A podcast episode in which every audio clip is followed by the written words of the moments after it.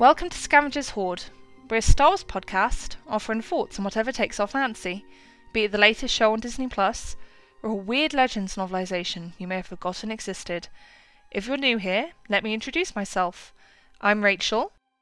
And I'm Kirsty. This is episode 187, and it's 6th of November, 2022. Oh, so yeah, Andor's really good, isn't it, Kirsty? Still good. Yeah. It's still good. And that's the end of the podcast. Hope you enjoyed it, guys. I mean, in a way, you have a point, because I'm like, what do I say? That one hasn't already been said, because we're like terribly behind and late with scheduling the show, but that's just how it's going at the moment. But also, it is just so good that it's been kind of nice to just like sit back and enjoy it. Yeah. And let it wash over you, like, how good is this new Star Wars show? And I'm so excited to see what happens next. Yeah. You know?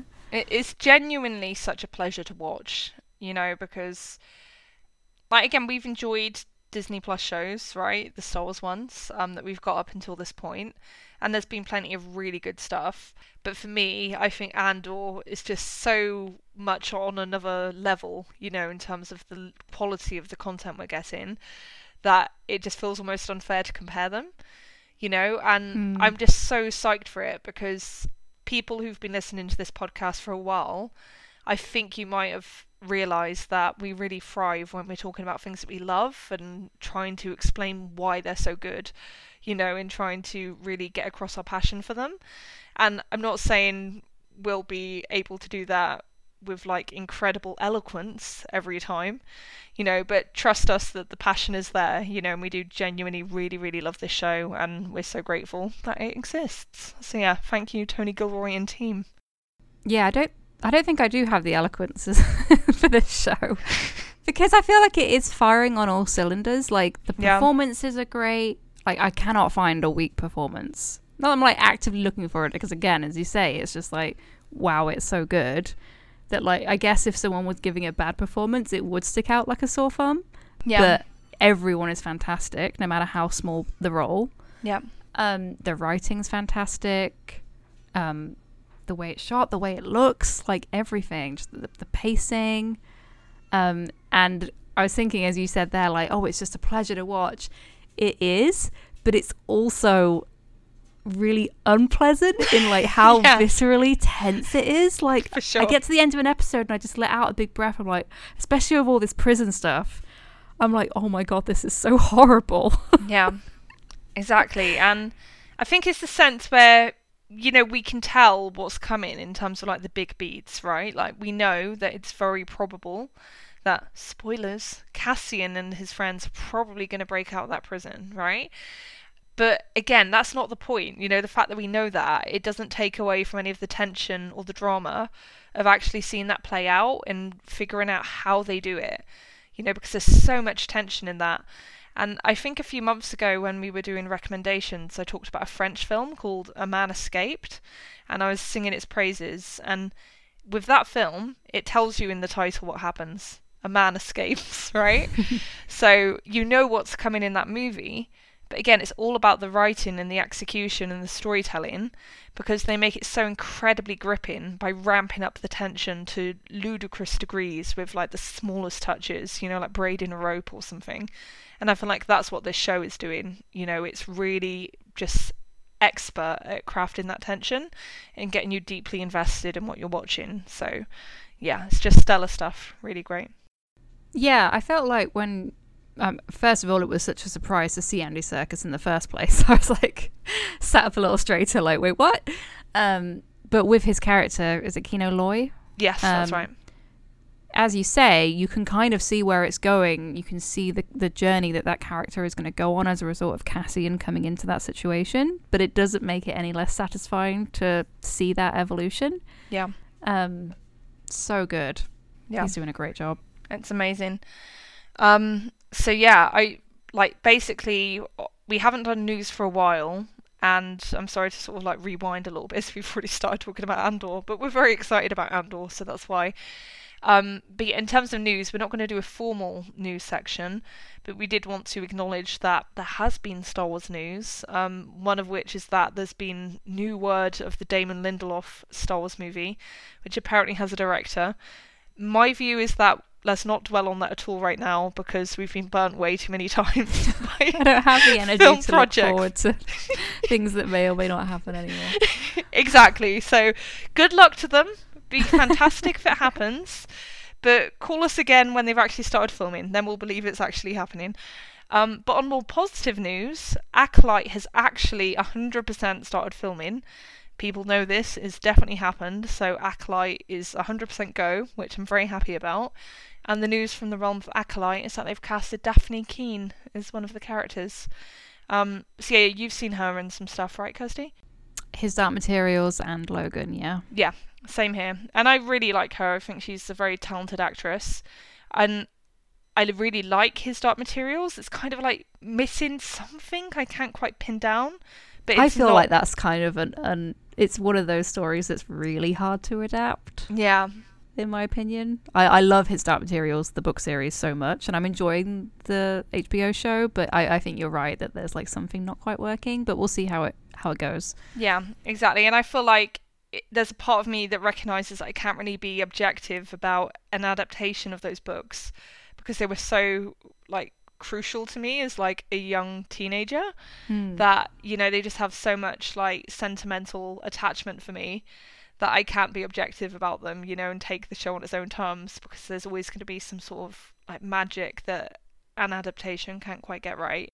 Yeah, maybe you're right. Maybe people who didn't read the books are enjoying it more. Yeah, maybe. And I do enjoy it, you know, it's just, yeah, like we both agree, it's like that something, that like intangible something that's just, but it's not quite there. It's not the performers. It's not, you know, they're all great. Ruth Wilson is great. Exactly. Will and Lyra are great, yeah. And most relevant to this conversation, Daphne Keen is a very talented actress, so I'm very excited to see what she brings to The Acolyte. Me too. Because, yeah, she hasn't really been in many projects apart from Logan and His Dark Materials. I think very understandably, because, you know, His Dark Materials, she's the lead character, she's in it a lot, so I'm sure that's taken up the bulk of her time for the last few years. But, yeah, I'm excited to see her play a completely different character.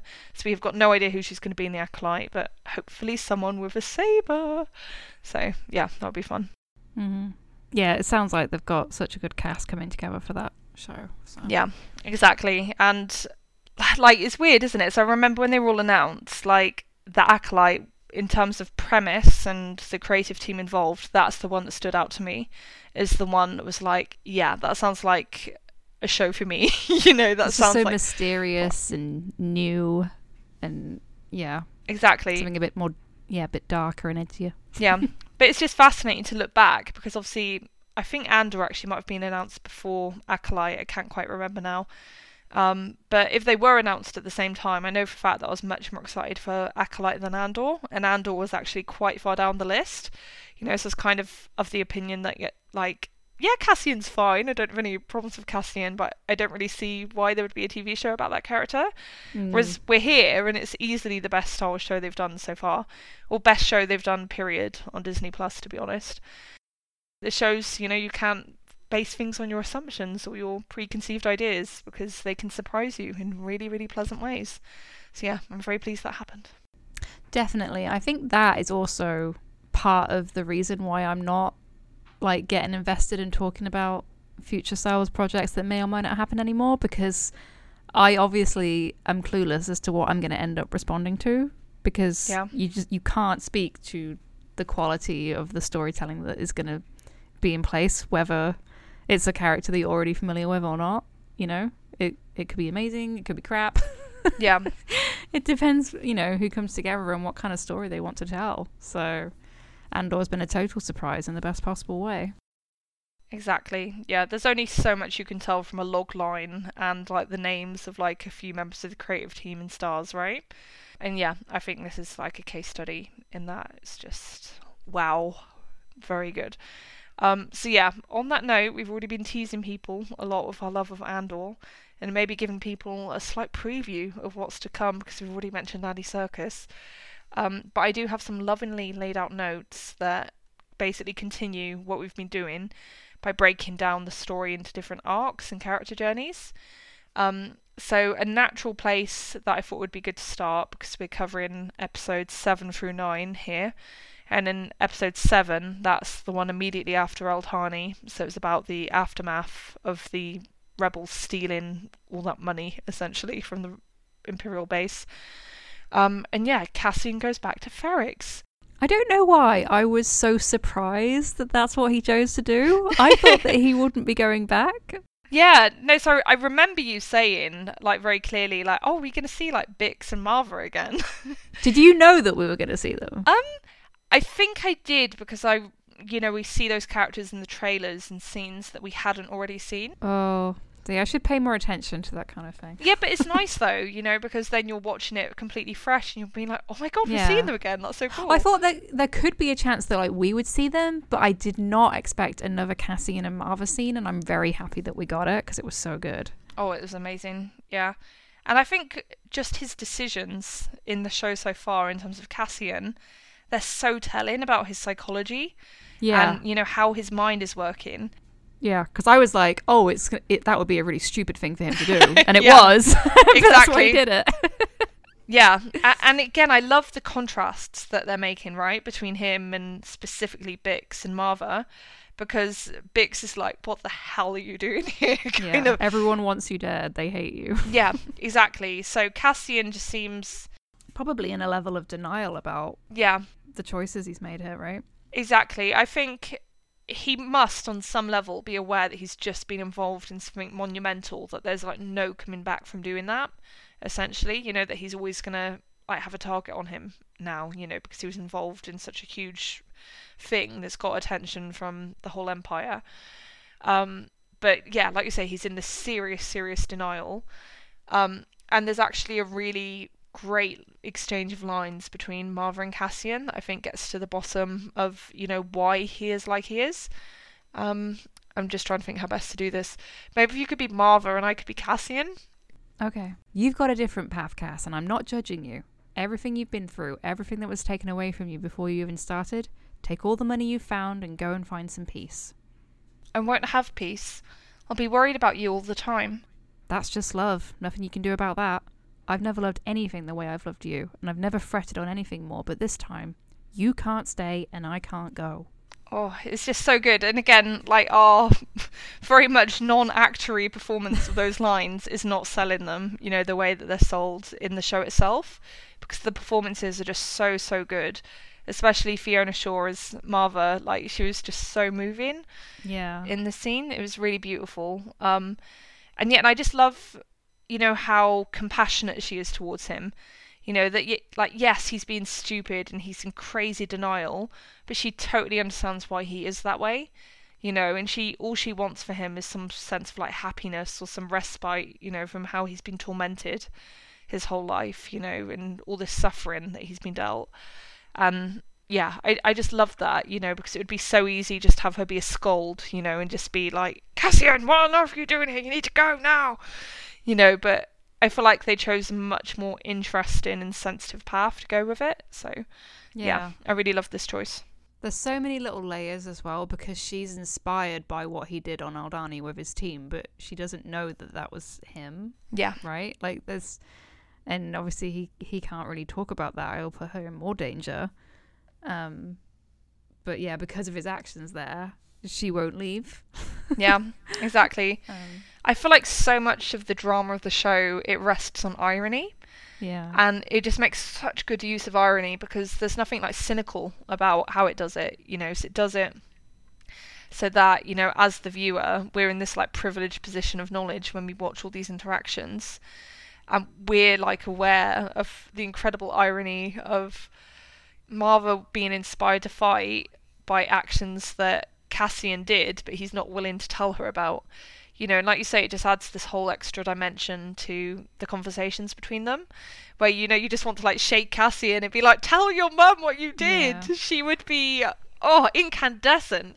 But at the same time, obviously, he's protecting her by not saying anything, right? Because if she had that knowledge, and I don't think he feels like it's something that he wants to even take credit. Partly, obviously, he's doing it to keep himself and his loved ones safe. Yeah. Like, obviously he's not going to tell people in prison that's what he was doing as well, but like I think he also doesn't want to put his name to it because he didn't have like an ideal behind it. For him it was just a job.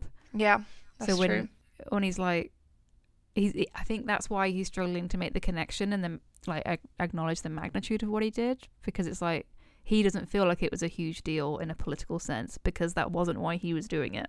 Yeah, exactly. He was very, very open about the fact he was just doing it for the money. And it's more radicalizing for him to be in prison for nothing.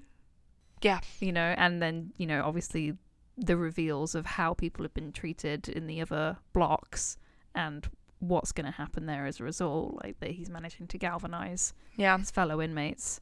It's all like this butterfly effect of him just going to that planet and enjoying himself as he said he would do with Maarva, and she said, good luck to you. But he couldn't escape it. She was right, by the way. She was like, you know, they're everywhere. So if you go somewhere, it's not going to be like you're getting away from them. And that was it. You know, he was just walking along the beach. Yeah. Doing nothing. Yeah.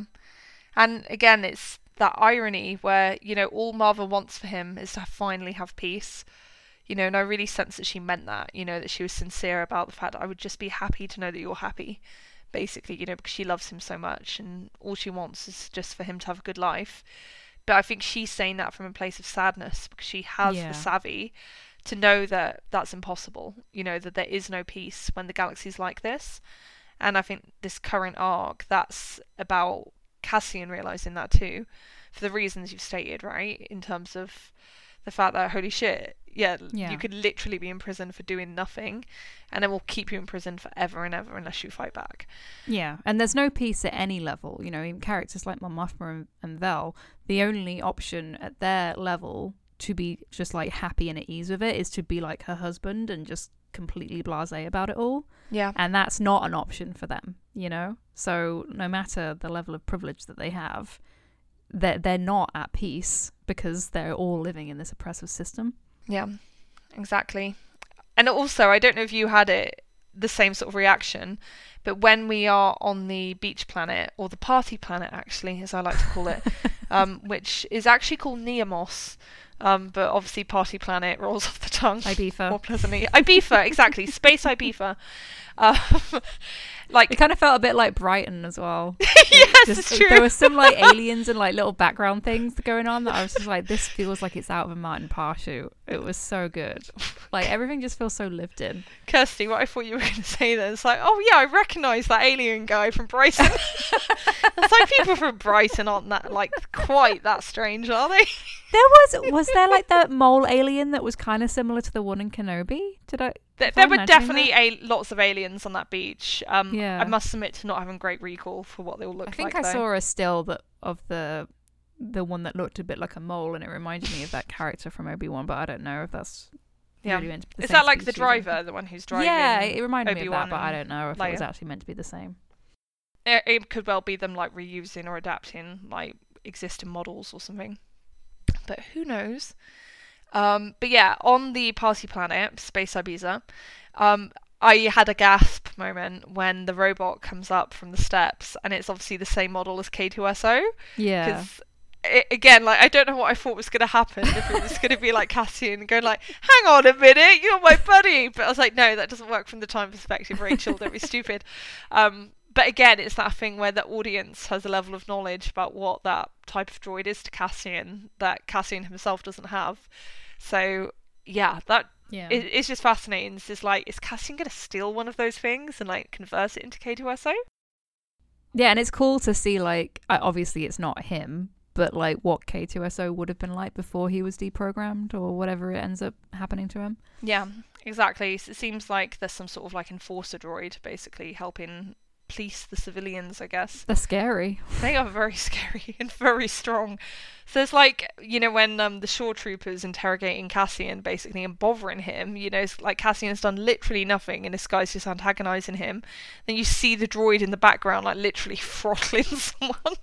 And I was like, this is really dark, but also like darkly humorous. Yeah. But that probably says something about me more than the show. No, it was... because it is like this weird Kafkaesque nightmare that just unfolds. That's a butterfly effect, isn't it? That he goes to this place to get away from everything. He's hiding his money in the shower. He's got a girl. And he's like, oh, yeah, I'll pop to the shops for whatever it is that she asks for. And then his life just completely unravels in a few minutes. Yeah. Like, and it makes me wonder, like, what's going on with her. I'm sure she'll just figure it out, like, relatively quickly. Like, oh, he's in prison now, I've got to find someone new. Because she didn't seem deeply emotionally invested in the relationship, to put it mildly. But I will say I did appreciate that shot of shirtless Diego Luna in the shower. I know, what a nice surprise. Yeah, he looked very, very good. So, yeah, A+ content. Very happy to see that. Horribly contrasting with the shot of them all in the shower in the prison. Oh god, yeah, that was just, everything there is just so it's so grim. I feel like your skin's crawling the whole time. The stuff with the floor, with the voiceover, like telling them to get back into their spots. Yeah. And that's the perfect point at which to transition to discussing the prison planet Narkina 5. Because, yeah, this is obviously like a focal point for episodes 8 and 9. And it's just, I feel like this is shaping up to be my favourite arc of the whole show up to this point. Which it says a lot, you know, because I really enjoyed everything on Aldhani with the Eye. But I feel like that was a very slow burn to get to that amazing climax. And I really did like the journey. But, you know, it did take a while to figure out, like, why are we meeting all these people? Like, how is this relevant? And it did all eventually click into place in a really satisfying way. But I feel like ever since we've got to this prison on Narkina 5, everything has been so compelling. And, yeah, I've been gripped the whole time. It's the most terrifying Star Wars has ever been for me. Yeah. Like, it was just horrific. And, yeah. Yeah. I hate it, like, as you say, there is this, like, sense of irony, like, or a sense of, like, you having an idea of where things are going to go as soon as, I don't know, with that team and, like, seeing, I don't know the name of the older character who has Olaf. Yeah. As soon as you see him, you know he's going to start struggling, and, like, Cassian keeps looking at him, and they're all trying to make up for him being a little slower, and you just know it's not going to end well. Yeah. Exactly. And I just love how much they're drawing on, like, real world parallels to make this prison concept so horrifying, because, you know, it would have been very easy to have, like, a dungeon style prison, right? You know, where everything is just blatantly horrible and, like, nightmarish from the beginning. But they make a real point of showing how this prison is sort of designed to be palatable in some ways. You know, and hear me out, so I know this probably sounds questionable given what we know about the prison. But, you know, it's clean, and, you know, people work in teams together and they form bonds with the people they're working with. And there's, like, a sense of achievement that they get, you know, from the gamification of having, like, the top table and the bottom table, you know, which is horrendous because the bottom table gets tortured, but for the top table they get flavour in their food, so isn't that great? Yeah. And the fact, you know, they have, like, semi-decent facilities and their sleeping chambers and stuff, and they're kept clean and showered and fed. Like, again, it would have been easy to do none of that, you know, and have them be, like, fed gruel once a week or something. But they're doing it this way to show how cleverly the Empire has designed this prison system. It's so sinister, isn't it? Yeah. They're not treated as humans. He says, like, oh, we're cheaper to have than droids, and they don't have to worry about repairing us and stuff. Yeah. You know. Exactly. Like, they're just replaced when they die. Yeah. Yeah. It's really, really dark stuff. And there's obviously really, really grim parallels, you know, like the showers and stuff. I don't know if it crossed your mind, but I couldn't help but remind me of, like, Holocaust movies, you know, and, like, the shower scenes in, like, concentration camps, you know? No dignity, no privacy. Yeah. They can't even... they're so terrified that people are listening in that, you know, there's that conversation where Andy Serkis was refusing to answer any of his questions, and he's saying that they would not be listening to us because they don't even value what we have to say. Yeah. Like, they don't see us as people. Exactly. And what they've done so cleverly in establishing this prison system is they've made it self-monitoring and self-perpetuating to the extent where, you know, they don't actually need like an Imperial officer running the whole thing. They have one of the prisoners as the supervisor because the supervisors are incentivized by they get extra perks if their room like is the top one, you know, so it goes beyond the tables competing against each other and it extends to rooms competing against each other, and that keeps these supervisors engaged and, you know, believing that they're actually achieving something by giving their free labour to the Empire, you know, willingly, and controlling these other people. That horrible realisation for Andy Serkis. Oh, I keep calling him Andy Serkis. You know, Loy. You know. No, you're fine. We know who you mean. Because he's a real, like, when Cassian first gets there, he's a bit of a jerk to him, isn't it? It's like, oh, I run this room, yeah. You know, and he has this, like, sense of authority and superiority, and that, as you say, is a lie that the Empire have told him to keep him in check and make sure everyone else is doing what's demanded of them. Yeah. But Cassian has this kind of work cut out for him to make him realise that, hey, you and I are actually on the same level and we need to work together here. Exactly. And again, that has a horrible parallel to real life, you know, because in concentration camps, they had supervisors, you know, who were like Jewish inmates, you know, but they gave them like extra privileges, like extra food and stuff in return for their like help, you know, with like keeping the camps running, you know, which is like horrendous to think about, you know, but it's a real thing that happened. And it, again, I'm not sure, you know, if they're consciously thinking about that when they're setting up this prison system, but it shows that it's all grounded in like the real mechanics of how these things worked or have worked in the past.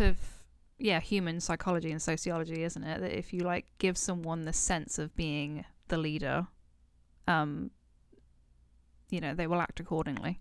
Yeah, exactly. And I think, like you say, that's what Cassian's doing in his interactions with K2SO Loy. He's breaking through that essentially, and he's showing, you know, look, you're not special. You don't mean anything to them. You know, you're just another body serving their purposes. And, you know, you're just going to be kept here forever like the rest of us. You know, and that's why at the very end of the latest episode, episode 9, K2SO Loy finally says there's never more than 12. You know, it's such a banger of a line. It's like, yeah, let's go. Honestly, I feel so pumped for the next episode. I'm so excited. Like, and I'm lucky because I can usually get up early and watch it the moment it comes out on Disney Plus, you know, which is like 8 a.m. here. But yeah, I know that for you, obviously, it's like midnight or something, and probably not practical to stay up at midnight. I had to wait until after work, so I tried to avoid social media as much as possible. Yes. And yeah, it's just really nice to just like, and I'm watching it the same day, so it's not even like I'm coming to it late, but it's nice to have all of those moments to yourself, isn't it? And then go online and see what other people are saying. Yeah. Exactly. And I feel like this show in particular is just provoking such interesting conversations that, yeah, I really want to be part of the conversation. So it really incentivizes you to watch it quickly. But obviously that's not always reasonable or possible. So yeah, just fantastic stuff. The music is so eerie as well. Oh yeah, the music. It's just, mwah, chef's kiss, you know, like it's just so unlike anything we've had before in Star Wars, but just so evocative and so effective. Like, again, I skipped over it a little bit, but there's like a riff that plays as we switch into like Space Ibiza in episode 7. And oh, I just love that music so much. I can like play it right now in my brain. And yeah. And then there's very threatening, ominous music with the prison, as you'd expect. It's very grim. Yeah. I like how not Star Wars it feels to me, which feels almost blasphemous to say because, you know, we still love John Williams, but I'm just very impressed that they went in such a different direction and didn't try to like imitate or emulate anything. It was just like, yeah, we have this show and it happens to be set in this universe, but we want you to do your own thing. Exactly. So I feel like, you know, there were lots of interviews with Tony Gilroy before the show came out, you know, where he was talking about how we wanted to do something, you know, that's set in Star Wars universe, but it's not beholden to all this like history and all these like nostalgic trappings and stuff. And I think both of us were a bit like, oh, we'll believe it when we see it, you know. Oh, yeah. and we are definitely seeing it, right? Yeah. So yeah, they more than delivered because it does just feel so fresh and striking. Yeah, it's really great. Yeah, and it just kind of proof of concept that you can do something new that doesn't feel like a slap in the face to what's come before. You know, it's not like being disrespectful to John Williams's legacy by doing something different. No, it's absolutely. It's its own show. It has a very different feel. It's showing more of what Imperial life is like for regular people on the ground. Yeah. And that reflects it. Exactly. You know, it doesn't have that kind of elevated space opera feel that the original Star Wars had and needed from that score. So. Yeah. And I think it's so freeing as well for the future composers they bring in. Yeah. Because I think Natalie Holt, who did the music for Obi-Wan Kenobi, is so incredibly talented, and she did really great work on Loki. But I feel like her work on Kenobi was really like kneecapped by, you know, that obligation to like adhere to the sound of John Williams. That show just has such a different vibe, doesn't it? Yeah, exactly. And just to try and do something in that vein, you know, and you can't, you know, because it's John Williams, you know, you can't ever like truly emulate or match that. So I feel like ultimately, if Star Wars is going to continue, which it clearly is, they need to find new forms of musical expression. And yeah, I think this show is doing that very well. This is Nicholas Brittle, right? Yeah. Yeah. I think the score for this has actually reminded me more of the Loki score than Natalie Holt's for Kenobi. It's like got that weird synthy, like unsettling feeling going on. Yeah, you know? Absolutely. Yeah, I can definitely see that.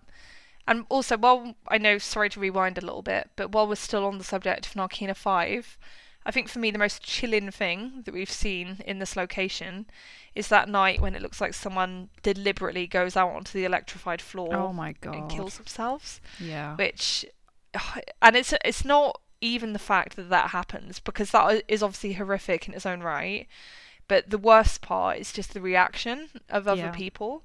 Where it's just like, oh God, not again. No, it's so inconvenient. Oh, we're going to smell him all night. Yeah. You know. It's sickening. Yeah, and it just shows how incredibly effective this whole setup for the prison has been, right? Because they're at the point where they're not viewing each other like as fellow human beings, you know, who deserve like compassion and dignity. They're just viewing each other as like competitors and rivals for resources and stuff. And yeah, in this case, it's just, he's just a nuisance because he's making my night slightly more uncomfortable. And yeah, it's just so incredibly grim and dark. It's the fact that Star Wars has gone anywhere near this type of territory is really amazing to me. Yeah, it's quite shocking, isn't it? It's just they've managed to completely dehumanize them, even amongst themselves, like you say. That's quite a feat. Yeah, I feel like in terms of like the age of like people watching this, I feel like this would have been way too much for me if I was like. Oh, I know, it's 12 scary, or 13. It? Yeah, like, I feel a bit nauseous watching it. Yeah, exactly. I know that sounds weak, but it's just because it's not what you expect from Star Wars. Yeah, and they can do it without, you know, gratuitous violence. It's like this unsettling oppression that's like pervasive. It's like characterizing their whole lives, and this horrible dawning realization that they're not getting out. You know, that's all a complete con. It's not like you serve your time and leave, because there's no honesty and respect here. Yeah. Exactly. And I think Andy Serkis' performance is so good because he really does sell the fact that Kino Loy, he's engaging with this system in good faith. You know, I think he does sincerely believe that you serve your time, then you're a free man and you get out and you can start your life again. You know, because he's very much trying to sell that to Olaf, the old man who dies. Sorry, I feel like the name is so similar to Olaf from Frozen. It's hard for me to say it and be serious. But yeah, no, the way that he's talking to him about it, you know, it's very clear that he truly believes that, you know, the Empire will keep to their promises and let people go. And I think that's the turning point for him, you know, when he realises that they absolutely do not do that, you know. And it takes hearing that from the Doctor at the very end of the episode to accept that that's the reality of the situation and that the only way they're going to get out is if they break out. And yeah, just that, that whole scene with the Doctor is so incredibly powerful again, you know, where it's like, yeah, he's out, but he's literally only out because he's dead, and that's the only way any of you are going to get out. And yeah, just the grimness of that. Yeah. Do you think Kino Loy is going to survive the next episode? I'm not sure. Yeah, I could see some sort of heroic sacrifice coming up for him on the table, but who knows? This show constantly surprises me, so I would not bet any amount of money on that. Yeah, I like not really having a sense of it. Exactly. It's nice to just go into the next episode and just be completely open to whatever they have to tell us. Because I think he's reached this point where he realizes that he's probably better off attempting to escape and risking dying in the process. Yeah. Like, who wants to live their entire life like that? Oh my God. Exactly. It's so grim. Oh, and also, did you recognise Melshi from Rogue One, or did you need someone to point it out for you? Oh, I didn't know. Yeah, so to be honest, I did not remember Melshi from Rogue One at all. He is a character in that film. I have seen it verified through screenshots. But yeah, he's one of like Cassian's rebel buddies, basically, in Rogue One. And this is clearly where they meet for the first time. He did seem familiar to me. Oh, you didn't know it was Melshi? Oh, sorry. I should have done that more build up. No, it's okay. Yeah. I was just like, who is that guy? Why do I know him? He must have been something else that I've seen. You know? But they kept coming back to him like he was. Yeah. Interesting. No. So he's in Rogue One. So essentially, Melshi is safe for now because he ends up on Scarif. So he's definitely getting out of this thing alive. So. Because he doesn't get out of Scarif alive. Spoilers! But yeah, so it's basically like an origin story for how Cassian and Melshi met as well. Cool. So anything else you want to say about Narkina 5 and the prison, Kirsty, before we move on? Oh, just that I've seen a lot of speculation as to what it is that they're putting together when they're actually on shift. Do you think it's just like Death Star parts, something like that?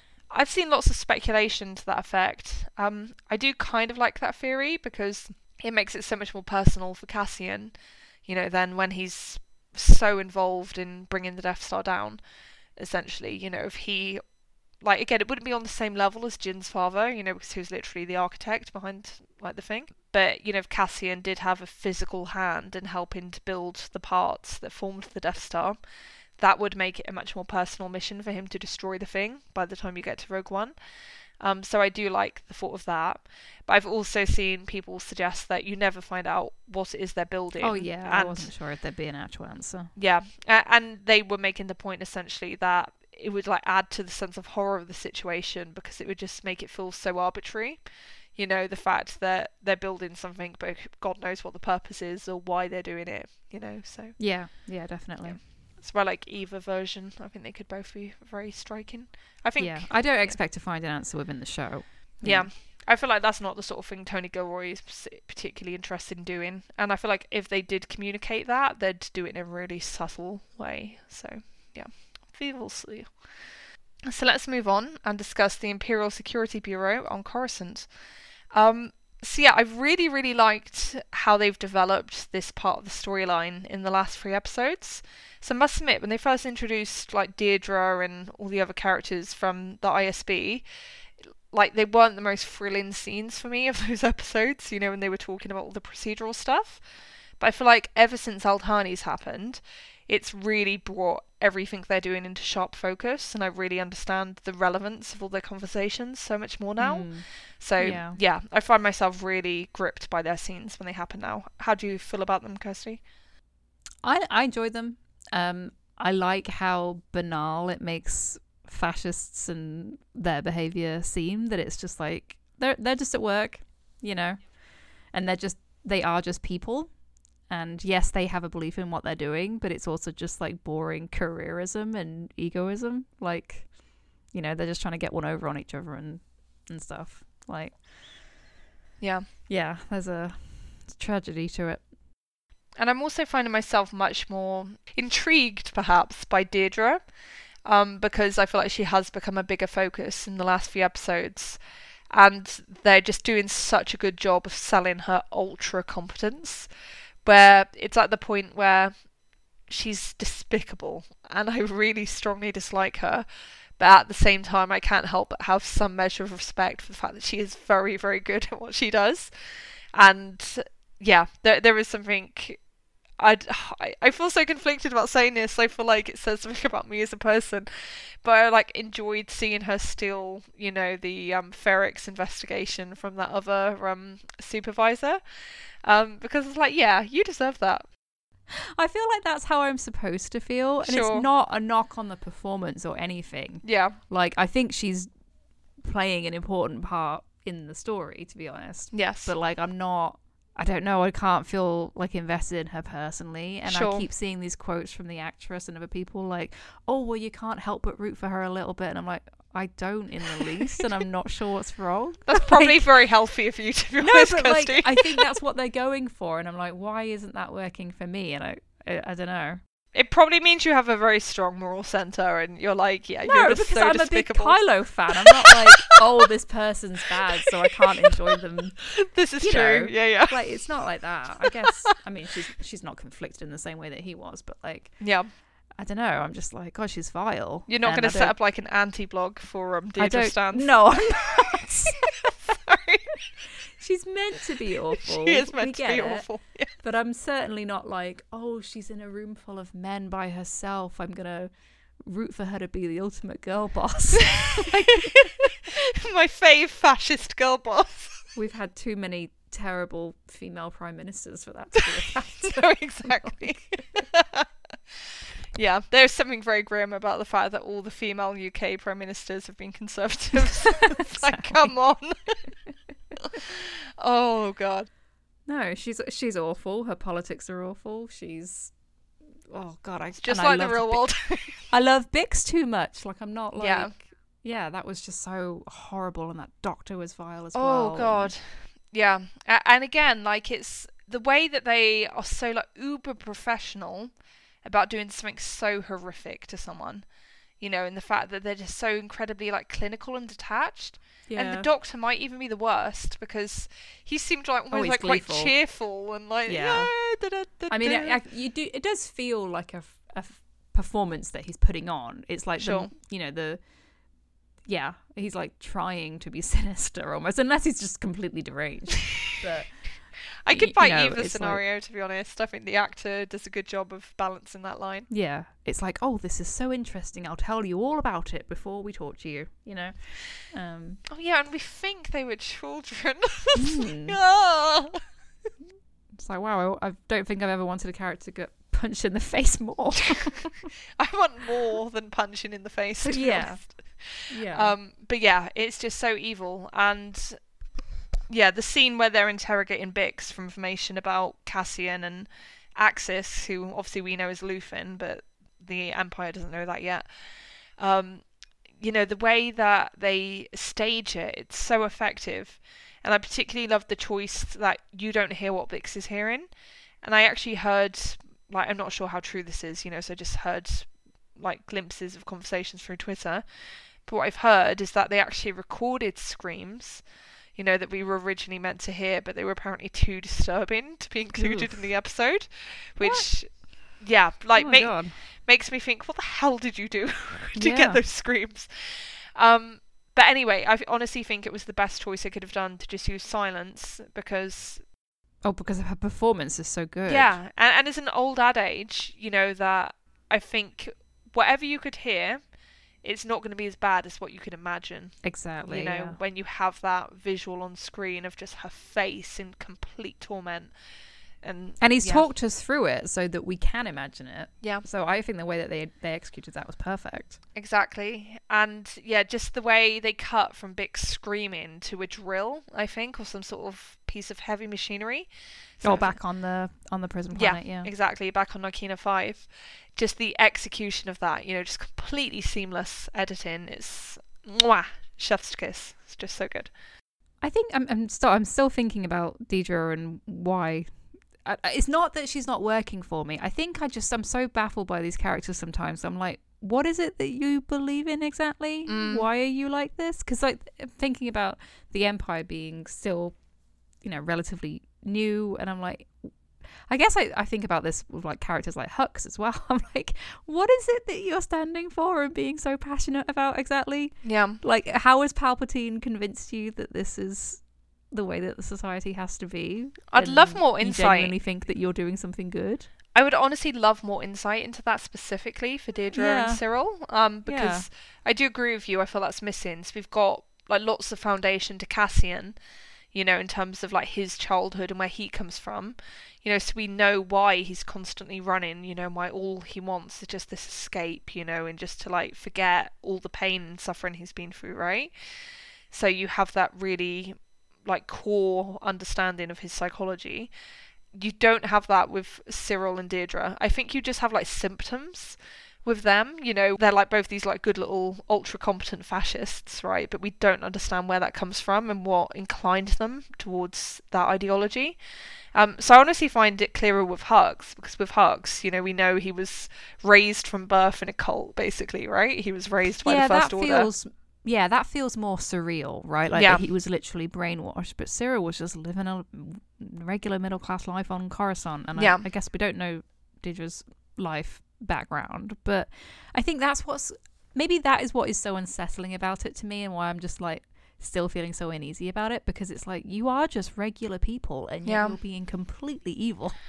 And again, I feel like, you know, what I was saying earlier about parallels between the prison and like the structure of how concentration camps were run. Like, I hate to say it, but it does remind me of, like, real-life, like, Nazis. Yeah. Where does your hate come from? Yeah. So if you, like, look at the biographies, you know, of some really, like, prominent Nazis, it was like, oh, his father was a baker and his mother was, like, a housewife, you know, and, like, he grew up and became an accountant, but then he joined the Nazis and he, like, became commandant of all the concentration camps in Germany, and you're like, what the fuck? You know, is it just a case of them, they're buying into Palpatine's propaganda, and that's just where their life is taking them? I feel like that, and I think ultimately it's a commentary on the fact that, you know, ordinary people for all sorts of reasons can be drawn towards these like totalitarian regimes and these ideologies. So I think in a way they offer like absolute certainty about like right and wrong, and they offer like clear structures and clear hierarchies, and I think that's often very attractive for people, you know. So again, that might be what's going on. Yeah, sorry to get too real about it, but like I am acting like I am confused by it, and I am, but I'm also very confused about this stuff in regular real life too. Yeah, like when, you know, looking at American politics right now, I, you know, we have the midterms coming up, and I'm just at a loss for words. Yeah. I just do not understand the choices and the beliefs that people have, and yeah, I guess that's where we're at. So. I feel like that might be part of the point, to be honest. The fact that it is kind of inexplicable, you know, that these people are so obsessively dedicated to this cause that from the outside looking in is so blatantly like evil and wrong-headed, you know. Yeah. It's just like a visceral disgust. It's very effective what they're doing, I guess, for that reason. For sure. I think, and I think you're right. I'm searching for the reason behind it. And maybe there just isn't one. Yeah. And again, I think that's like such a natural thing to do, right? When we see people doing awful things, I think our first inclination is to ask why. Why would that happen? Why would someone do that? And one of the most frustrating things about being human is learning that there often isn't an answer and having to cope with that, you know. And it's not always easy, because often there's really big implications to these things. So yeah, it's just interesting to think about how quickly the Empire, you know, evolved out of the Republic, and then obviously all of these people just went, okay, this is a good thing, and then just like rolled with it. Honestly, what I've found with this show is I'm actually fascinated by seeing to the extent to which the Senate is still operating at this point.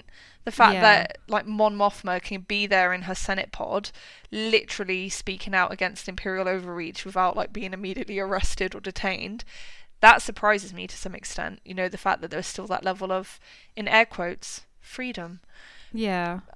Because I thought it would have been way more totalitarian more quickly than that, but again, in a way, I think it's more realistic, you know, so it's gradual encroachment, you know, on democracy and gradually eroding all those freedoms. Yeah, and she knows that she's being watched because she is someone who speaks out. Yes. So, like, it's almost like they think it's a better choice to keep that facade of democracy so that people can't point the finger too much and, like, and start resisting in the way that they actually are starting to now. But that's because I think it kind of reminds me, actually, going back to the conversation that Luthen and Mon Mothma have when she realizes what he's done. Yeah. And he's like, look, we need things to get really bad so that people start speaking up. Because if things are just bad enough that they can still get by and live their lives, there will not be a resistance. Yeah. You know? Exactly. God, the show's just so sophisticated. It's amazing. So good. Yeah. no, it's really, I never dreamed we'd get a Star Wars show like this, basically, but yeah. I'm really happy we are. So yeah, just because they're obviously quite closely connected at this stage in the series, I was thinking it might be a good time to talk about Cyril as well. Okay. So yeah, in episode 7, he obviously gets his new job, which he's clearly thrilled about, at the Bureau of Standards. And obviously that's a joke. He is not thrilled by the new job. He seems the opposite of thrilled. And yeah, then in episode 8, you actually get him interrogated because he's been searching for Cassian. That's so funny. So funny.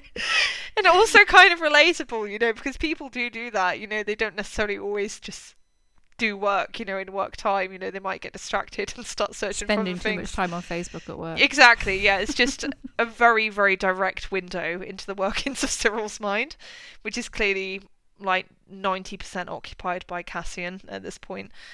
And yeah, that's clearly quite a transformative experience for Cyril, because the next episode he's declaring all sorts of things to Dedra. And yeah, I actually have a paraphrase of the scene between Cyril and Dedra in episode 9, where he basically stalks her, I guess, outside her workplace. And yeah, it's an interesting encounter. Could you read out the summary from the Daily Dot, please, Kirsty? In Cyril's mind, he and Dedra are kindred spirits in the battle to uphold imperial law. Meanwhile, Dedra is caught between disgust and disbelief. "Are you stalking me?" she demands, trying to shake him loose. "I thought I'd ruined my life," he replies with wide-eyed intensity. "Just being in your presence, I've realised that life is worth living. I realise that if nothing else, there is justice and beauty in the galaxy." The way he expresses that. It's so batshit. I love it. It's like, dude, I get, like, finding a new purpose in life, but you don't have to make it some woman's problem. Yeah. Like, you don't have to be a creep about it. It's just, it's so funny that it's just like honestly, Kirsty, the way he delivered those lines, like, it's such a brilliant performance from Carl Soller. He's doing a fantastic job. He delivered it like in Cyril's mind, he's in like bloody Pride and Prejudice or something. Yeah.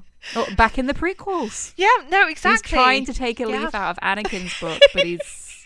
It's not working for him. Yeah, so you see, people say Tony Gilroy, he's not a Star Wars fan, but he clearly is, because this is directly inspired by the love dialogue in Attack of the Clones.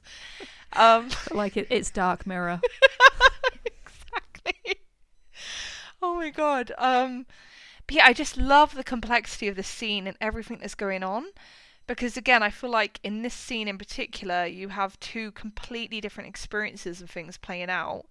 Whereas for Cyril and his warped little mind, the interrogation was sort of this like turning point in his life where he was like, oh my god, there's someone who loves their work and loves serving the Empire loyally and doing a fantastic job. And gets the significance of Cassian in the way that I do. Exactly. Yeah, because really they were the only two people who were like at that level of like, oh my god, this is the key to figuring out the rebellion. Yeah.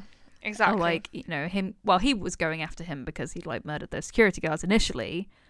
But then, once he was reprimanded for it and let go, he was like, wait a minute, this is actually a really huge deal. And she's the only other person who realises that. Exactly. So he's correct in that sense, but just the way he sort of like frames it, like the fact that this means they're like destined, you know, to like work together or something. This is meant to be. Yeah, like, whereas for her, she's like, you disgusting little creep, leave me alone. Yeah, or I was just doing my job and you had the information that I needed. Yeah, exactly. And I was not expecting that scene at all between them. Me neither. So I feel like with this show, you know, like, I don't know, maybe it's a podcaster thing, but I do find myself like sort of wondering what's going to happen next and how things are going to develop. And, you know, with these two, it was pretty obvious they were like on a similar wavelength, right, for a long time. And I guess in my mind, I always try to simplify. So I'm always like, oh yeah, these two are obviously going to team up. And who knows, maybe at some point they will. But nowhere on my bingo card did I have the fact that there would be this sort of like creepy stalkerish interaction between them, because right now I really feel like, you know, he could like bloody murder her or something. And yeah, it leaves very dark and unpleasant vibes right now. Yeah, he does have this like under the surface real anger. I mean, you see it come out mostly in the scenes with his mum, right? Yeah, because he obviously resents her. Exactly. But, well, yeah, she's only feeding him cereal, like, so yeah, cereal for Cyril. Yeah, he couldn't possibly cook for himself. Exactly. Clearly his mum can't cook either because she's only given him cereal. Oh, didn't she? Wasn't there like part of a scene where she was like, I made dinner for you last night. You're right. I was just telling a stupid joke. I'm sorry. Which was even more pathetic. It's so pathetic. Their scenes together are so horrible. Like, they're very well done, obviously. But yeah. It's just like, oh my God, the layers of dysfunction and resentment here. Yeah. It's just too much. And like the fact when he tells her off for cleaning his room, he'd be like, you looked at my box. And it's like, what's in Cyril's box? I really want to know. Is it like a diary with like Dedra and then a heart drawn around it or something? Yeah. Who knows? Yeah. But you get like, it's suffocating and infantilizing and tragic. But it's also like, dude, you are a grown up. You could have gone somewhere else. You know, you don't have to be at your mum's house. Yeah. Right? He acts as if he's got no choice to be there, but I mean, how old is he meant to be? Yeah, I think the actor is actually Adam Driver's age, which surprises me. So he comes off as younger. Yeah. I feel like in the show, he seems like maybe late 20s, but yeah, I'm bad at judging age, so who knows? He is meant to be a young man, I think. Yeah. It's just interesting to me that, you know, obviously he gets fired and has to go and do something. But, like, at the end of the day, he made the choice to go back there. But he is, like, full of resentment and acting like he doesn't have a choice but to be around her. Yeah, exactly. Yeah, so we have an interview with Carl Soller from StarWars.com. Could you just read out the first paragraph I've highlighted there, Kirsty? In that first interaction, Khan's internal conflict is fully crystallized in Miro, and the recognition that he's not alone. Oh my gosh, there's another person like me, and she looks amazing doing it, and she does it really well, Soller says. There's hunger for filling that void, there's hunger for power and order in a fascistic realm. It's quite dangerous, but so seductive. That was the gift that Tony gave us. They're not two-dimensional, you really get the lighter shade and the grey areas of these people being people within the structure and limits of the system. They're so interesting because I didn't see it coming like you, but it gives it like this interpersonal layer that feels so inappropriate because they are all supposed to be professional, and because they're, you know, fascists, we have this like sense of them being dehumanized robots, but yeah. They're not. They still have like personal passions and drives. Exactly. And he just like steps over this line, and it's like quite shocking, isn't it? Yeah, it's a really powerful moment. We actually had someone on Twitter come up with like offer like the perfect summary, I think, about the vibes from this interaction. And this is from Concerned ATM, which is a fabulous handle. And about this interaction, they said, there's something tragic about being near the apex of an evil totalitarian regime's intelligence apparatus and still needing to worry about creepy guys stalking you, which I feel gets right to the crux of the thing. Yeah, when she goes into her office and like dismisses that guy who's there, you do feel like she's quite shaken by the whole thing. Yeah, exactly. Yeah. There's like a very heavy sigh. And again, I'm not saying you're like, oh no, poor Dedra. God, definitely I'm so not. Sorry, babe. But like, there's obviously a human element to that, right? Where she's basically been like victimized to a certain extent by this person, you know, completely unasked for, who she does not want to have any interaction with. And yeah, like I personally would find that really shaking and horrible, you know. And again, I feel like I don't ever really feel sympathy for Dedra, but I do understand her emotion in that scene, you know, and why she is so cut up about it, because yeah, it would be a scary situation to be in.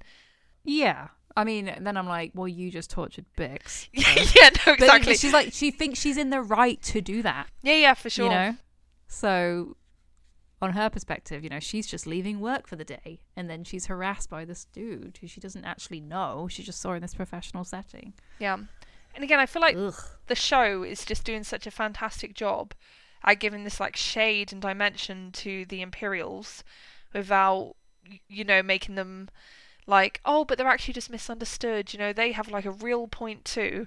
No, you know, like the people. Yeah.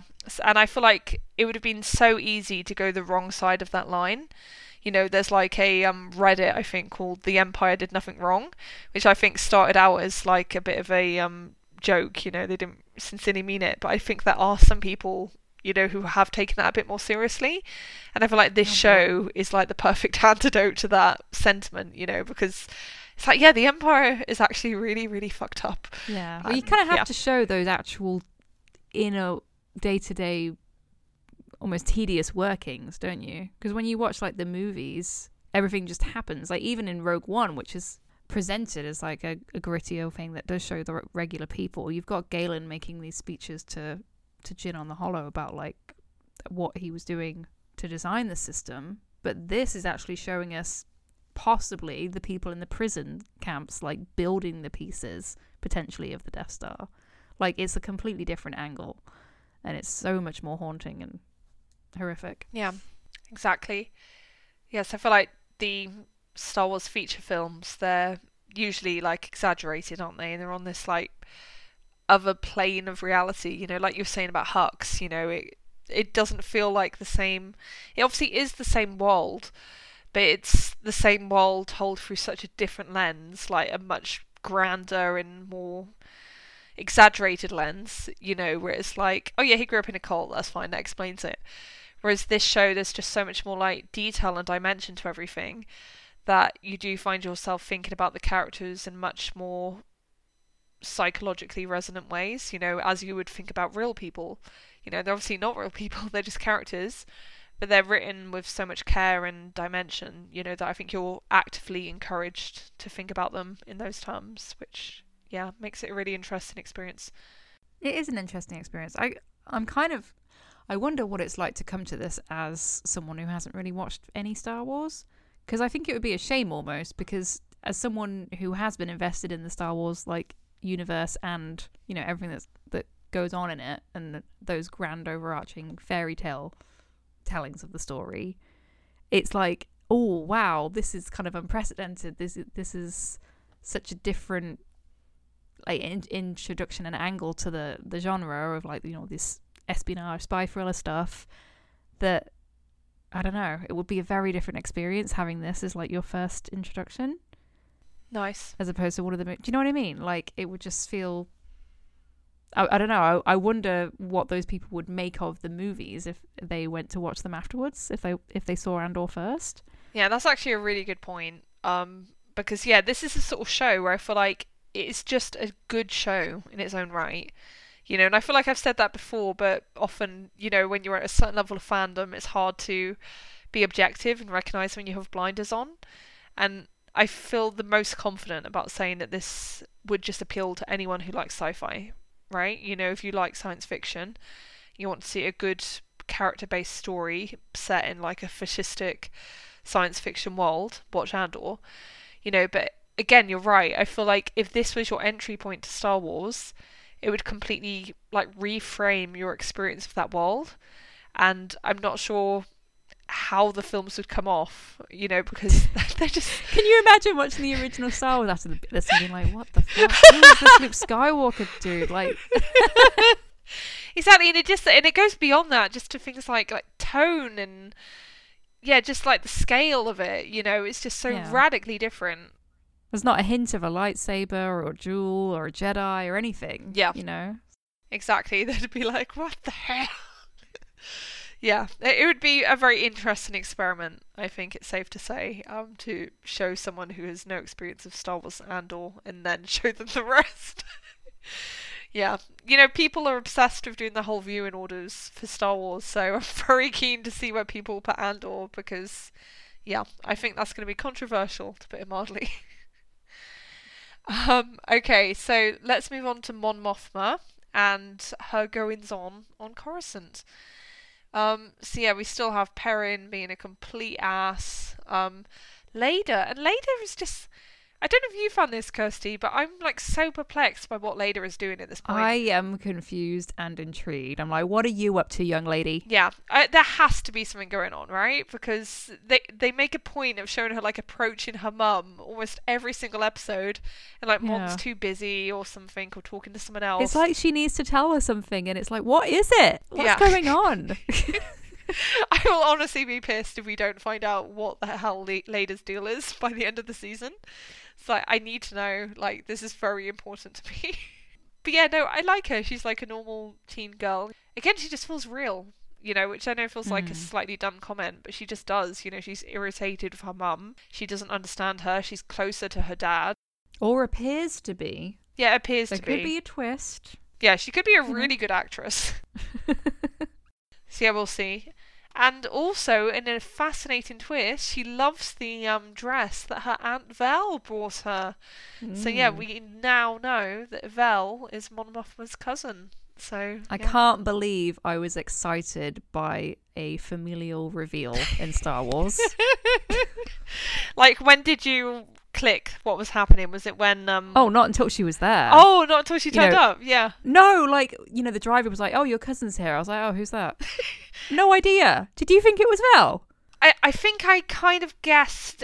Oh my god, how? No, okay, so I'm going to rewind. Guess is the wrong word. I saw a picture from a trailer where Vel and Mon Mothma were talking. Oh. So, was that in a trailer? I think it was in a trailer. Oh, they shouldn't have shown that. Yeah, it's quite a big reveal, really. Wow. And again, you know, there was nothing in that trailer to suggest they were related in any way, but... No, but then if they're on Coruscant together, both in nice clothes, you know, they're either going to be friends or related, right? So... Yeah. I mean, obviously I was wondering about Vel's family, because she shows up on Coruscant looking all fancy, and then she has that interaction with Cinta about being a rich girl running away, and so I was like, oh, I guess this will have to play out in some way, but I wasn't expecting her to be a Mothma or whatever you call her. I'm sorry, every time I hear that I think about the bloody, like, I know. Godzilla thing. I don't know, is Mothma even her last name, or is her full name, like, is it just Mon, or is it Mon Mothma is her name? Mon is her first name. Mothma is her surname. So is it Vel Mothma, or does she have a different name? No, Vel has a different surname. I think her surname is Safa. But that checks out, you know, because she's just a cousin, so who knows which side she's related on. So yeah. Well, she's a cousin, but the daughter is calling her auntie. Yeah, so which again she's obviously considered someone quite close. Yeah, you know, because I call my dad's cousin like my aunt as well. Just yeah, because it's weird. So obviously to say hello, cousin. Yeah, but she seemed to have genuine affection for her, and it was nice of them to see her and everything. So, but oh god, Mon Mothma was so worried about her. Yeah, that was tense. And again, I just love, you know, the fact that they both know that the other person is involved with the rebellion. Right, that's very clear. But neither of them has any idea of the extent of the other person's involvement. Yeah, they don't want to ask too many questions. Yeah, exactly. And I think you can tell from Mon's reaction to Luthen at the start of episode 7 that she's horrified by the knowledge, you know, that he was clearly involved with Aldhani, because she feels it's going too far. And I can only imagine her being out of her mind if she realised that Vel was so involved with Aldhani. Yeah. It is kind of fascinating, though, because I'm like, well... You're raising all this money. What do you think people are going to do with that money? Yeah, exactly. It's like she's still in a level of denial about what they're getting themselves into. Yeah. It's like, this is all going to lead somewhere. You are actually going to have a revolution here. Yeah. And this will sound like a stretch, but in a way, it does make me think of like a parallel with Cassian as well. You know, because they both lead radically different lives, and they're in radically different areas of the totem pole, right? Of the hierarchy. But again, fundamentally... In both situations, you have these characters who are in denial about what it will take, you know, to bring the Empire down. And I think over the course of this season, it's going to be them recognising the extent of the commitment that's required. So again, it's just my speculation, but my current prediction is that I think by the end of this season, Mon is going to have to leave Coruscant and like go into hiding and become a full-time rebel, essentially, you know, and assume leadership there. Because that's going to be the point of no return, right? You know, when you've made that decision, there's literally no going back to your former life. And at the moment, we're seeing Cassian going through that on the prison, right? Because he knows there's no going back now. You know, there's nothing else for him. Yeah, at the moment, obviously, to keep them all safe as much as possible, they're leading kind of very blinkered lives. Like, they have a very blinkered perspective of what's going on as a whole. And it's only really characters like Luthen and Saw that are able to step back and see everything on a grander scale. Yeah. That's what it feels like anyway. Exactly. Yeah. Like they're kind of working in their own little pocket dimensions. But then actually I even wonder, like, with Luthen's assistant, is it Claire? Claire, yep. She seems to have more of a perspective than he does in a lot of ways. I don't know, it's pretty fascinating. Like, what does she know? I don't know. Like, when she talks to Vel and tells her that Cassian needs to be killed, does Luthen know about that? I get the impression he doesn't. Yeah. She does seem like there's clearly a lot more to her than we initially believe, right? Because she's not really his assistant. Yeah, yeah. That's a front. Yeah. No, but, you know, I think at first, even though we know she's more than a shop assistant, you know, she's clearly involved with his work for the rebellion, you do initially get the impression she's there in like a supportive role to him. Yeah, but it's actually that she's just as important and maybe more so. It's like hard to know, isn't it? Exactly. Like, she's quite mysterious. Yeah. And I've like seen theories that she could be Cassian's long-lost sister. I've also seen that theory, yeah. Like, I don't know. I actually put up a question on our Twitter page about that just because I wanted to see people's theories. And there's lots of theories. People have lots of opinions about it. I feel like she's probably a bit too old. I had the assumption that Cassian's sister was dead and Maarva was right to tell him that, you know, you need to let go of that. Yeah. But it would be an interesting twist because she is ordering for him to be killed. Yeah. You know? It would be. Yeah. I think if it wasn't for the age thing, I would love that theory, but I'm just struggling to see it right now. I've also seen people suggest that she was like Vel or Cinta. She's obviously not Vel. No, sorry, I'm wrong. Dedra. People were suggesting she could be Dedra. Oh my god! I really don't think that's gonna happen. Although I guess that they could also do something interesting with something like that. That like Cassian, you know, and his sister both went in drastically different political directions because of something traumatic that happened to them. Yeah, and that would be absolutely fascinating. You know, if they did go in that direction, but. Again, I don't think it's her, yeah. I don't think it's her. I think she's too old again. I know I sound like preoccupied by people's ages, but... Well, because is she meant to be younger than Cassian? Yeah, she's meant to be younger. Yeah. And yeah, I know that, like, Diego Luna's, like, 40. Fantastic-looking 40, as we've already established, but 40. But he's, like, literally playing early 20s in this. Yeah. You know, he's meant to be a really young guy. So his sister could even be, like, late teens, you know, so... And Dedra is not late teens. I'm sorry. Right. That she is definitely not. But yeah, sorry, that's probably the least interesting conversation we could have right now. So no, I've seen people theorizing about it, and I guess it just hadn't really crossed my mind like that she could be a new character who shows up at some point because I just accepted at face value that she was out of the picture and he hadn't yet come to accept that. Yeah, but they could be leading us down that way intentionally to them. Have a twist later on. I don't know. Yeah, I think the only thing that's given me pause in terms of thinking she might still be alive is the fact that they are making such a point of mentioning her still, you know, but again, that could be the point, right? You know, the fact that he is clinging on to this hope in this daydream, you know, that she might still be out there somewhere. And, you know, part of his journey towards being a full-time rebel is going to be to let that go, you know, and accept that she's gone. But I feel like whatever happens... We're hopefully going to get a bit more information about what happened on Canary, you know, because I do feel like that's still a little bit unresolved, you know, the final fate of the planet. I'd be curious to see some sort of return to that. Yeah. I do like how they keep looping back to things and not dropping characters. Like, everyone clearly matters to the overall story. Exactly. I feel like it's all so carefully and deliberately written, which I really appreciate, you know. It's like... I love the messiness of Star Wars, you know, but often Star Wars has a lot of loose ends, right? Like, think about all the like unexplained shit in The Force Awakens that kept us, like, writing meta and having podcast discussions, you know, like, in tedious detail, you know, for stuff like the Knights of Ren scene, which ultimately turned out to, like, serve no purpose. It was fun at the time. It was fun. I have no regrets, honestly. I enjoyed it.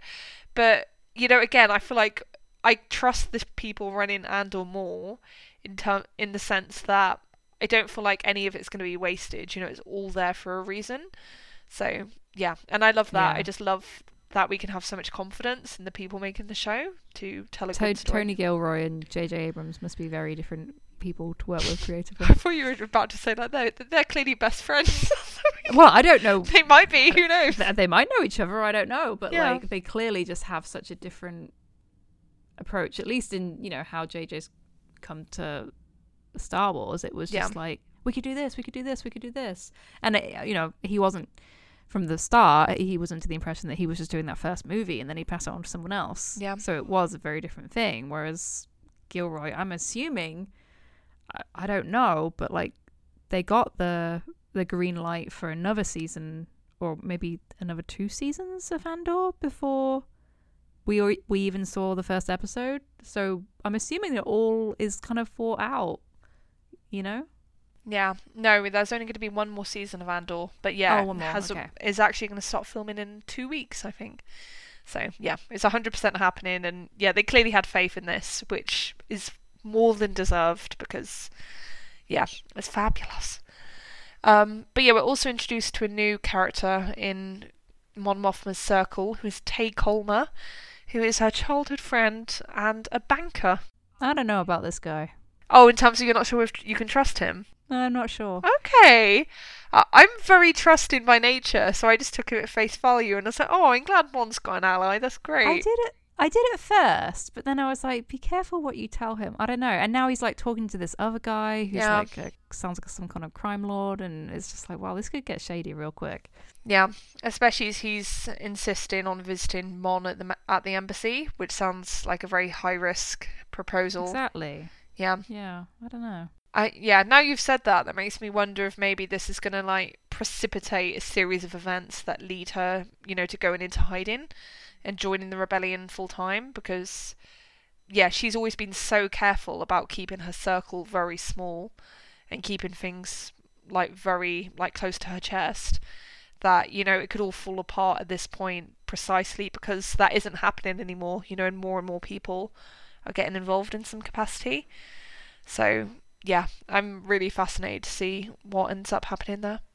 Yeah, I mean, I was absolutely loving their scenes together, like talking to each other at the dinner party, and obviously there's an element of suspended disbelief because they're clearly in hearing distance of other characters. Yes. But, you know, let's pretend not. But it just felt like I was watching an episode of The Americans in some way, where it does have that element of like, can you trust this person that you're telling this very classified information to? Yeah. And yeah, there's all sorts of intrigue, and they were kind of like talking circles around each other, right? Like trying to get to the core of what each other was trying to say, but like in a way that would have like a plausible deniability if the other person did end up feeling quite differently. Yeah. That was interesting. Like it worked very well dramatically, even though it's not the most like plausible thing if you pause to think about staging and like hearing distance and stuff. But yeah, I just loved the weave between, you know, them having these like really banal childhood reminiscences and then them having these very high stakes conversations about like rebel causes and raising money. Mm. And yeah, just the like way that they could switch in and out of those roles. It was really fascinating to watch. Yeah, definitely. So I just love that I'm invested in someone who really, you know, currently seems like a minor character, yeah, but it's obviously going to have a huge impact one way or another on Mon Mothma's trajectory. Exactly. Yes, he kind of came out of nowhere. Like no one like imagined they're like, oh yeah, a banker is going to come on the scene. Yeah. Well, she, you know, she clearly reached a point of desperation where she was like, I need funds. Yeah. This is the only like I don't have a way to access. You know, the money's there, but how do I do it in a way that's not going to draw attention to myself? And I guess she's been driven to it by the actions on Aldhani, right? Because that was done to get money. And I think Mon, in a way, must feel guilty about that and all the legislation that's followed, you know, that's going to limit freedom so severely. Because I think in her mind, she's aware that, oh God, maybe if I'd been doing a better job at getting funds to these people, they wouldn't have needed to do that. And then we wouldn't be in this position of this repression happening. So I feel like that might be behind her desperation, you know, and trying to get more control of her money right now. Yeah. So yeah, really fascinating. Oh, we can't move on without talking about Perrin being an absolute dick to Vel at the dinner table. And being like, oh, you were going to find a husband. You can only find a widower now. Like, I loved her response, though. Oh, it was so good. All the good ones are obviously taken. And I just love Mon's face as well. How you can just see her smiling. And you just know that she's thriving off it. She's like, oh, I love you, Vel. Oh, that was a great moment. And on the subject of Vel and romance, I just love the stuff of her and Cinta. Like, there's too little of it, but what we do have is so good. Actual, like, fade out across the stars sapphic moment in Star Wars. That was just... Honestly, that crossfade where, like, Cinta is, like, gazing wistfully through the window, Vel is gazing wistfully through the window, I'm not joking, I think that's one of the most romantic shots in all of Star Wars. It was amazing. I'm so happy. Yeah, I was like, I cannot believe what I'm seeing right now. It's like, this is so good. And like that we have a sapphic relationship that like really does have this like tension to it. It's not, you know, they didn't just go for something like fluffy or like one-dimensional bland. Like it actually, yeah, it has a real story and like there's a conflict there between them, and yeah, so good. Exactly. And I just love that, you know, they both obviously want to be together, but they just can't right now, you know, and I sense that, like, Cinta is more aware of that. Well, they're both very aware of it, but Cinta is more accepting of that than Val is. Her background, yeah. Yeah, the relationship clearly means so much to both of them, but, yeah, I think Cinta has been so, like, hurt and wounded by everything she's suffered in this conflict that she's more willing to lay down, you know, this love and this relationship than like Vel is like at this particular moment, but yeah, obviously it's still a source of pain for both of them that they have to separate. So it's just so exquisite angst is what I'm trying to say. Just the angst is perfect. Wow. Yeah, Cinta's obviously she seems to be in a mentality of like she's already at the place where she would die for the cause. Yeah, you know, 100%. Whereas Vel and Mon Mothma, I mean, Vel and Mon Mothma are obviously different people, and Vel was leading that mission, but I don't know. I don't think she has the fervor behind it that Cinta does. Yeah, because you can't without that level of personal investment, I guess. And I feel like Cinta, she doesn't have anything to go back to, right? Because they make a point of saying that her whole family was killed by the Empire. Whereas Vel, you know, she clearly has like a comfortable life back on Chandrila that she can go back to at any moment. And, you know, I think it's clear from the episode that Vel, you know, she doesn't place too much stock in those things, you know, but it doesn't change the fact that she still has a home to go back to, right? And yeah, Cinta just doesn't have that. So there's this real class difference between them as well. And I think... yeah, that lack of any security for Cinta is definitely going to put her in a position where she is more willing to make those sacrifices. Yeah, it does make me very worried about what's going to happen to them. Yeah, same. Like, there's too many stories about tragic lesbians. Yeah, I know. And I feel like this is going to be another story about tragic lesbians, to be honest. But at the very least, I'm happy that this is at least a story of way more dimension in terms of like a love story between two women than anything we've had before. So I think... the only other thing was, like, the pathetic kiss in Rise of Skywalker, which is, like, give yourself a big clap on one finger for that. Okay, wow. I guess I'm happy it exists, but, like, it's absolute bare minimum. Yeah, exactly. And, like, you just know they were, like, so self-congratulatory about that. And it's like, oh, come on. That's... again, I'm happy it's there, but, again, it's nothing to, like, act like it's a huge leap forward for representation. So, yeah. No, this is really, really good. This is what Star Wars needs more of, you know, like actual sophisticated, interesting, textured relationships. So, yeah. And I don't know if I'm just, I guess, in the right circles, but like I haven't seen that there's been an awful lot of backlash to that in particular. I haven't seen any backlash. Again, like you say, it's probably at least in part because we're in decent circles, right? I mean, the usual suspects must be like melting down. But I guess I haven't really paid attention to any of like the surrounding discourse about the show, if it is there. I'm sure some people like aren't enjoying it, but it doesn't seem to have inspired a level of vitriol like The Last Jedi did or anything. Yeah, exactly. I think if there are people who are objecting to a romance between two women, we're doing the right thing by completely ignoring them. So, yeah. But yeah, before we finish up, there's one important thing that happens in these 3 episodes that I thought we should discuss, and that is Luthen going to meet Saw, because that's the return of Forrest Whitaker. So I was very happy to see him again. Like, I just love how much fun he's having with Saw. He's like really, really into it, you know, and making it just like delivering this kind of like deranged performance, but. Again, you believe this guy is like an important rebel leader, even though he is like a little bit unhinged, you know, you buy his conviction and the fact that, yeah, he's very, very dedicated to the cause. Yeah, and he's had loss as well, you know, like that's shaped his perspective. Yeah. And yeah, I guess I just really appreciated having someone draw like an explicit, I don't know, he like naming all of the different factions that are supposed to be coming together, because then that's kind of what we've been seeing unfold, right? That's kind of one of the overarching themes of the story, that you have this hodgepodge of rebellious sentiment, but how do you bring those people together? Yeah, exactly. She actually lists them, and it's a very colourful list, which I happen to have here. It includes separatists, neo-republicans, the Gorman Front, the Partisan Alliance, sectorists, human cultists, whatever that is, and galaxy partitionists. And to be fair to Saw, I think he is making a good point about the fact that, yeah, mate, it feels like a bit of a fantasy right now that we're going to get all of those people to be on the same page. Yeah. Because, yeah, just from the names, those people clearly have very different priorities. So...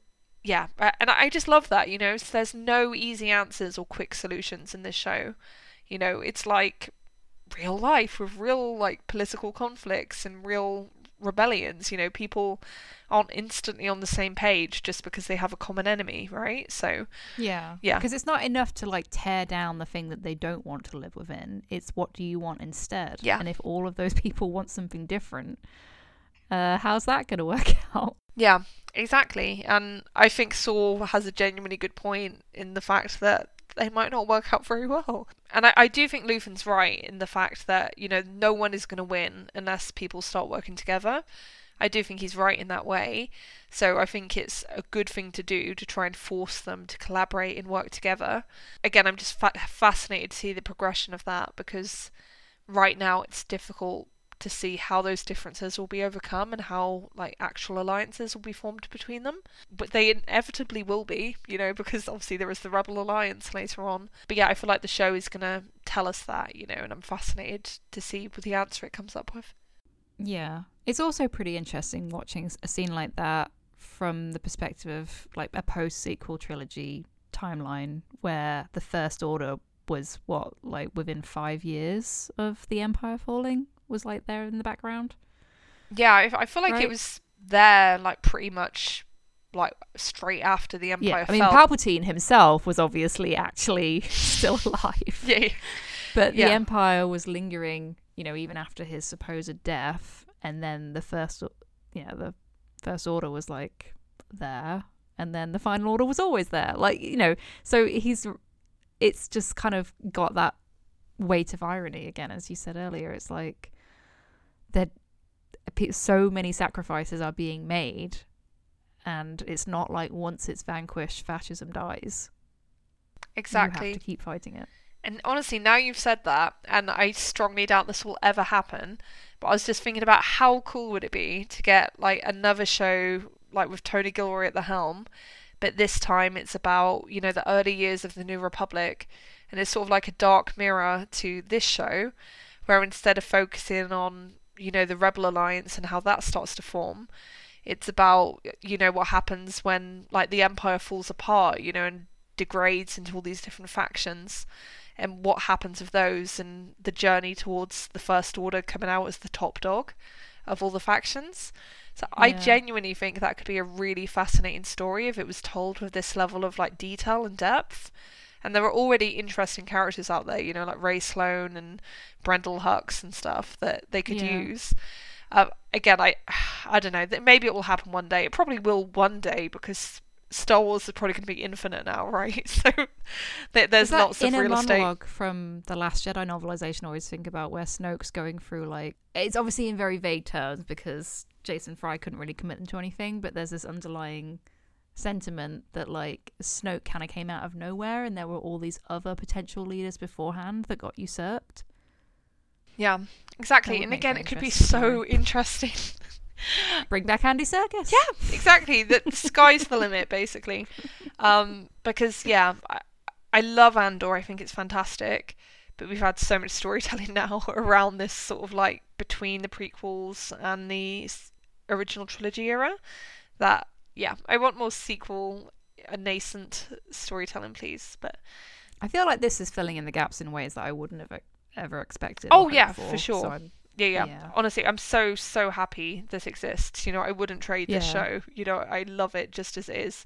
But I guess it's just, in a way, it's a compliment because I love this so much. I would love to see other shows in the style, or at least other shows with this level of like ambition and attention to detail, you know?